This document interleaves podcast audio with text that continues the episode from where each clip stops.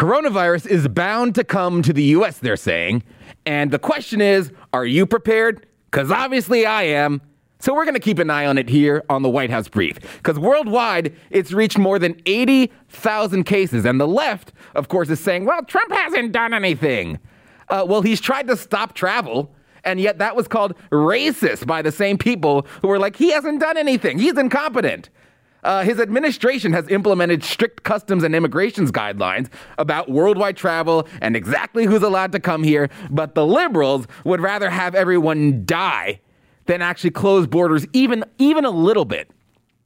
And the real sad thing is that this has actually become a partisan fight, even though thousands of lives have been lost. The Democrats say he's done nothing, you're gonna die tomorrow because of Trump, and then others say, don't even worry about it, we've got this. Well, which one is it? Because this is an epidemic disease. It should not be about party. I'm taking this thing off. I'll risk getting the disease and dying if I don't have to wear that thing. Plus, a peace deal with the Taliban may be signed as soon as this week. Uh, admittedly, it's a bit messy. You know, that's what discussions are. But as long as our troops leave, I'm happy. And oh, I almost forgot. Almost forgot. The Democratic clown show was on full display last night. So we'll tell you exactly what you need to know about it, which isn't much. So I hope you had a relaxing evening while I was suffering through that because you should have been doing every, anything else with that mess turned off, right? I'm Jon Miller. White House Brief begins now.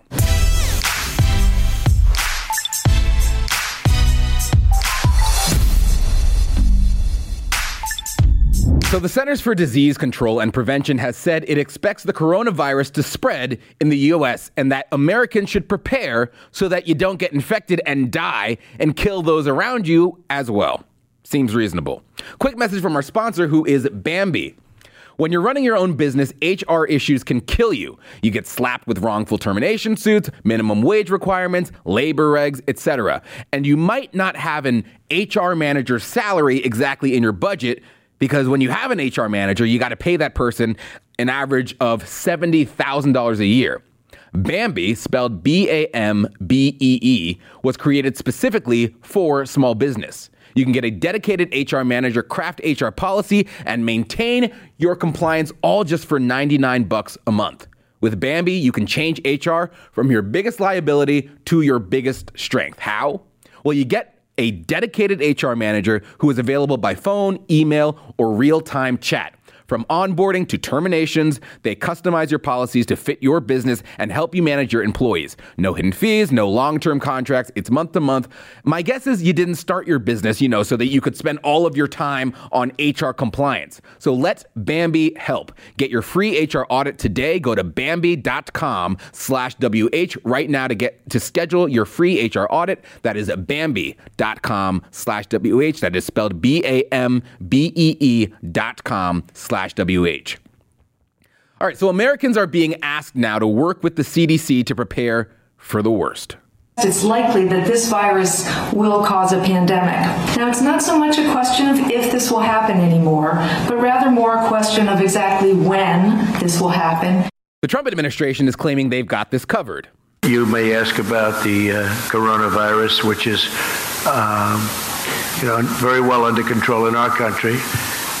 We uh, have very few people with it, and the people that have it uh, are, in all cases, I have not heard anything other.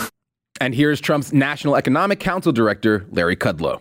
We have contained this, I won't say airtight, but pretty close to airtight. We've done a good job in the United States. Hats off to our public health people. But when you ask the Democrats, oh, well, then it's all of a sudden a totally different story. They don't seem to like the measures the Trump administration is doing to contain the virus. The administration has no plan to deal with the coronavirus, no plan, and seemingly no urgency to develop one. Even now, after the virus has already become a worldwide health crisis with rapidly growing economic risk, the Trump administration is scrambling to respond. Well, that's not exactly true. In fact, it's not true at all. The administration has put in place strict immigrations and customs guidelines on worldwide travel and who can come here and who cannot. A director with the National Institutes of Health says, according to Fox News, that Kudlow is right and the virus is contained. The 53 infected here in the US either came off a cruise ship that was quarantined or came back from China. The CDC is working with hospitals to come up with a plan in case of an outbreak locally, and the White House is seeking $2.5 billion to help fight the virus. But apparently, the Democrats, they're not happy with that. Chuck Schumer complaining that's not enough. Nancy Pelosi also claimed his approach is long overdue and completely inadequate to scale to the scale of this emergency. But at the same time, at the same time, she's accused the president of compounding our vulnerabilities by seeking to ransack funds still needed to keep Ebola in check. Okay, well, so what does she want then? What does she want? Because if he shuts down travel to the US, oh, well, then it's racist. If he uses money from an Ebola preparedness account, well, though, then that's inadequate. Well, for people like her and Chuck Schumer, what is it about? Well, it is about scoring political points. And the same can be said for Mitt Romney, who says he's very disappointed in the degree to which we've prepared for a pandemic, both in terms of protective equipment and in terms of medical devices that would help people once they are infected, he said. Yeah, for them, for these people, all of this is political. Nothing else. They are making a potentially life threatening virus a partisan issue. I mean, how, how the hell did we let diseases become a political issue? And of course, it's political because these people have never been concerned about the mishandling of funds and misinforming the public when it comes to handling life threatening diseases before. The WHO and their beloved United Nations spends more on first class flights and other travel costs than on AIDS and malaria. You know, the things that they're actually supposed to be spending their money on. And the head of that organization, Tedros Adhanom, is known for covering up epidemics. He's been accused of hiding the dangerous spread of cholera in Ethiopia, which he just he just blew it off as watery diarrhea. Yeah, that's like saying the coronavirus is just an acute urge to clear one's throat. Well, now this organization, the WHO, is saying the window to contain the virus is closing. Well, they're probably right, but their record is abysmal, and so they aren't exactly the ones to talk, are they? I would much sooner trust someone like J- Senator John Kennedy, who I believe is one of the good guys, as evidence when he pressed the Trump administration acting DHS Secretary Chad Wolf on our preparedness for the coronavirus. Do we have enough respirators? To my knowledge, we do. I'm focused on making sure that our operators at, at DHS make sure that they have the protective equipment. I know HHS, uh, as part of the supplemental, I Well, we just heard testimony that we don't testimony from. in a briefing. Okay. So d- you're head of For Homeland for Security. medical professionals or for for. Sorry, I You're don't head of Homeland question. Security. Do we have enough respirators or not? For patients, I, I, I don't understand the question. For everybody, every American who needs one who gets the disease. Uh, again, I would refer you to HHS on that. Mr. Secretary, my you're, budget you're- supports. you're, you're supposed to keep us safe. my budget supports the men and women you're of the, the Department of Homeland Secretary of Security. Homeland Security. Yes, sir. And you can't tell me if we have enough respirators. I mean, if that's not dancing around the question, I, I really don't know what is. I mean, that, that, that is Senator John Kennedy, a Republican.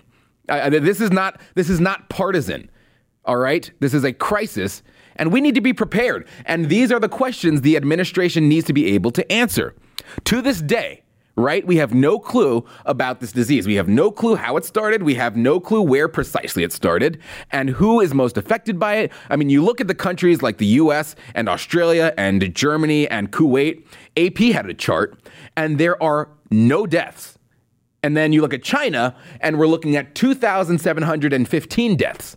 So, is it possible that coronavirus, like SARS, is not even going to make a decisive dent in the Western world? We don't know. But I know that I am not going to be the one to test it. All right, we are inching closer and closer to a deal that would finally get us out of Afghanistan. Hallelujah. After 18 years of many failed attempts at peace, we have reached the point where all sides are tired of fighting. That's according to Secretary of State Mike Pompeo. He says, We've arrived at a historic opportunity for peace. It won't be easy to obtain. We should seize the moment. All right, these negotiations have been in the works for months and months and months. They were derailed several times already, uh, but now they're back on track apparently, and we've come to a point where it's not just negotiations, but it looks like looks like we're going to have actual steps forward in the plan. Earlier this week, uh, a ceasefire began. All the Taliban have to do is go three more days without killing anybody. Can they handle that? Can they? Because if they can do that, it signals yes, these people are actually serious about pursuing peace. If the peace pact is successful, then an agreement will be signed where the United States is going to withdraw our troops in phases in exchange for the Taliban renouncing terrorism and beginning negotiations with the Afghan government. Now, I'm not going to start celebrating just yet. But I mean, it's in my interest and in fact everyone's interest. So I pray this is successful so we can get the hell out of there. Late Yes, it is late, but I mean, late is better than never. We, uh, we, cannot continue to lose our people in a conflict that cannot be solved militarily, and I think that's obvious. The plan was never to invade Afghanistan and make it ours, so it's time to turn it back over to the people who live there and let them determine their own fate. Just a few weeks ago, two U.S. soldiers were killed and six were wounded in an attack. And since the beginning of our involvement, more than 3,500 soldiers have been killed in that sandpit. Listen, uh, the, the Taliban.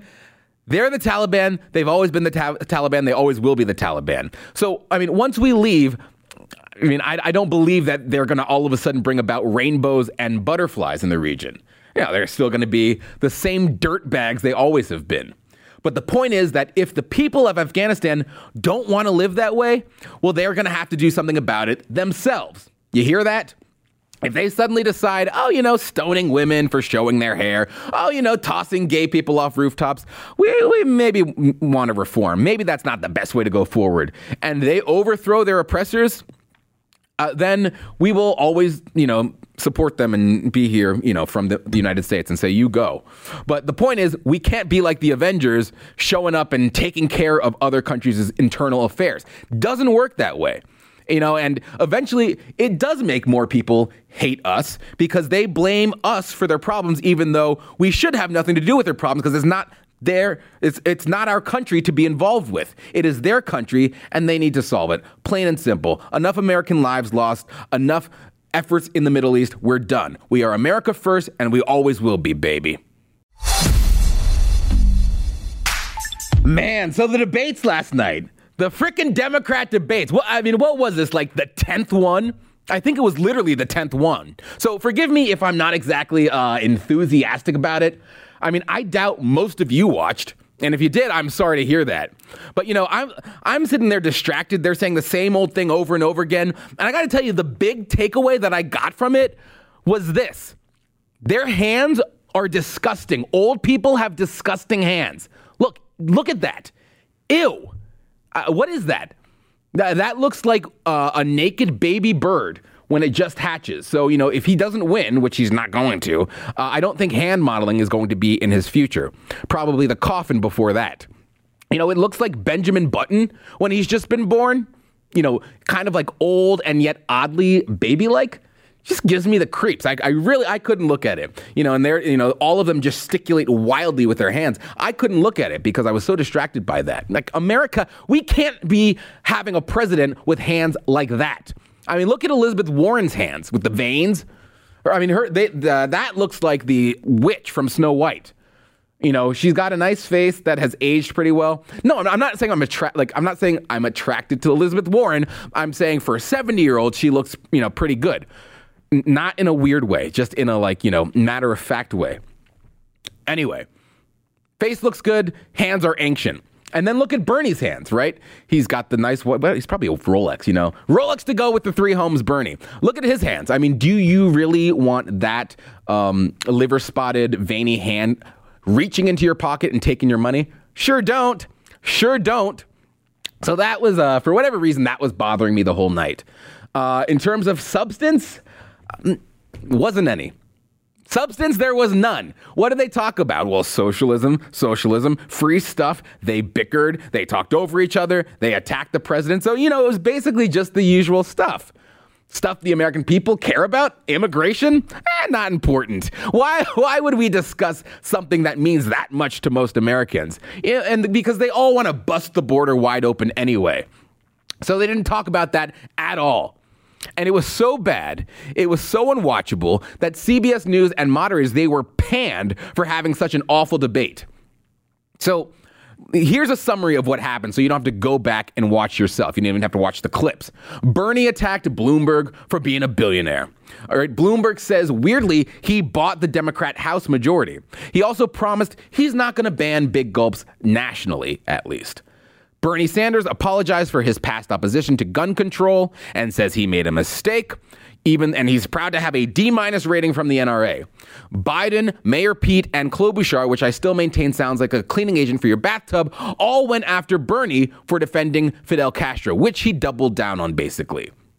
Meanwhile, Bloomberg insisted China wasn't run by a dictator, really. Uh, President Xi, that's not a dictatorship where they're throwing, as Joe Biden would say, the Wiggers in camps. I had to rewind and watch again. I was, did he just call them Wiggers? I guess he's an old man. He can get away with mispronouncing words that we all know. Klobuchar went and praised the First Step Act. She wants the Second Step Act now. Joe Biden, as usual, bumbled and stumbled. There was one sentence which I literally couldn't figure out what the hell he was saying. He got numbers wrong. He claimed there were 150 million gun deaths since 2007. And I was thinking, like, what? Did you say 150 million deaths since 2007? And he tried to imply that Bernie Sanders was responsible for them? That's nuts. And in my head, my head's exploding. And yet, not a single person on that stage called him out about it. Just like not a single person's eyebrow raised on that stage when he said home boners. I think he meant home owners, but he said home boners, so that's a new word. Wiggers and home boners. That was Joe Biden's debate. Yet he's a the parent. He's apparently going to run away with this uh, nomination. We just have to wait until he actually wins a state. Elizabeth Warren, she doubled down on the story she loves to tell about how she was a she was pregnant, and so her job discriminated against her, and she lost it eventually because of her pregnancy. You know, next debate, you know, we're going back to just telling lies that that were debunked. I mean, at this rate, next debate, she's just going to own her other big lie, and she's going to march on stage with an Indian headdress. Would anybody like a copy of Pow Wow Chow? I've written this book for you with my papa. Well, she claims that, uh, you know, Bernie claimed he wanted to help minorities. this was great. Uh, yeah, it was Bernie. He claimed that he wanted to help minorities start businesses, encourage minorities, and lift up the minority communities by starting businesses to sell drugs. Okay. Okay, Bernie. You know, I think that's where we stop. All right. I think that's a pretty good place to wrap up how off the rails the Democrats were at last night's debate. And, you know, that's completely to be expected. You know, that's what I expected. That's what they've been doing. The last nine debates, I don't know why I expected anything differently. They haven't been on the rails in a long time. And quite frankly, to give them more airtime than it deserves will only legitimize their bat crap insane ideas. Hey guys, thank you for listening to the White House Brief podcast. If you haven't already, remember to subscribe to the podcast. Please rate it, and if you feel like doing it, please leave a review. It really helps us out. Thanks for listening. We'll catch you next time.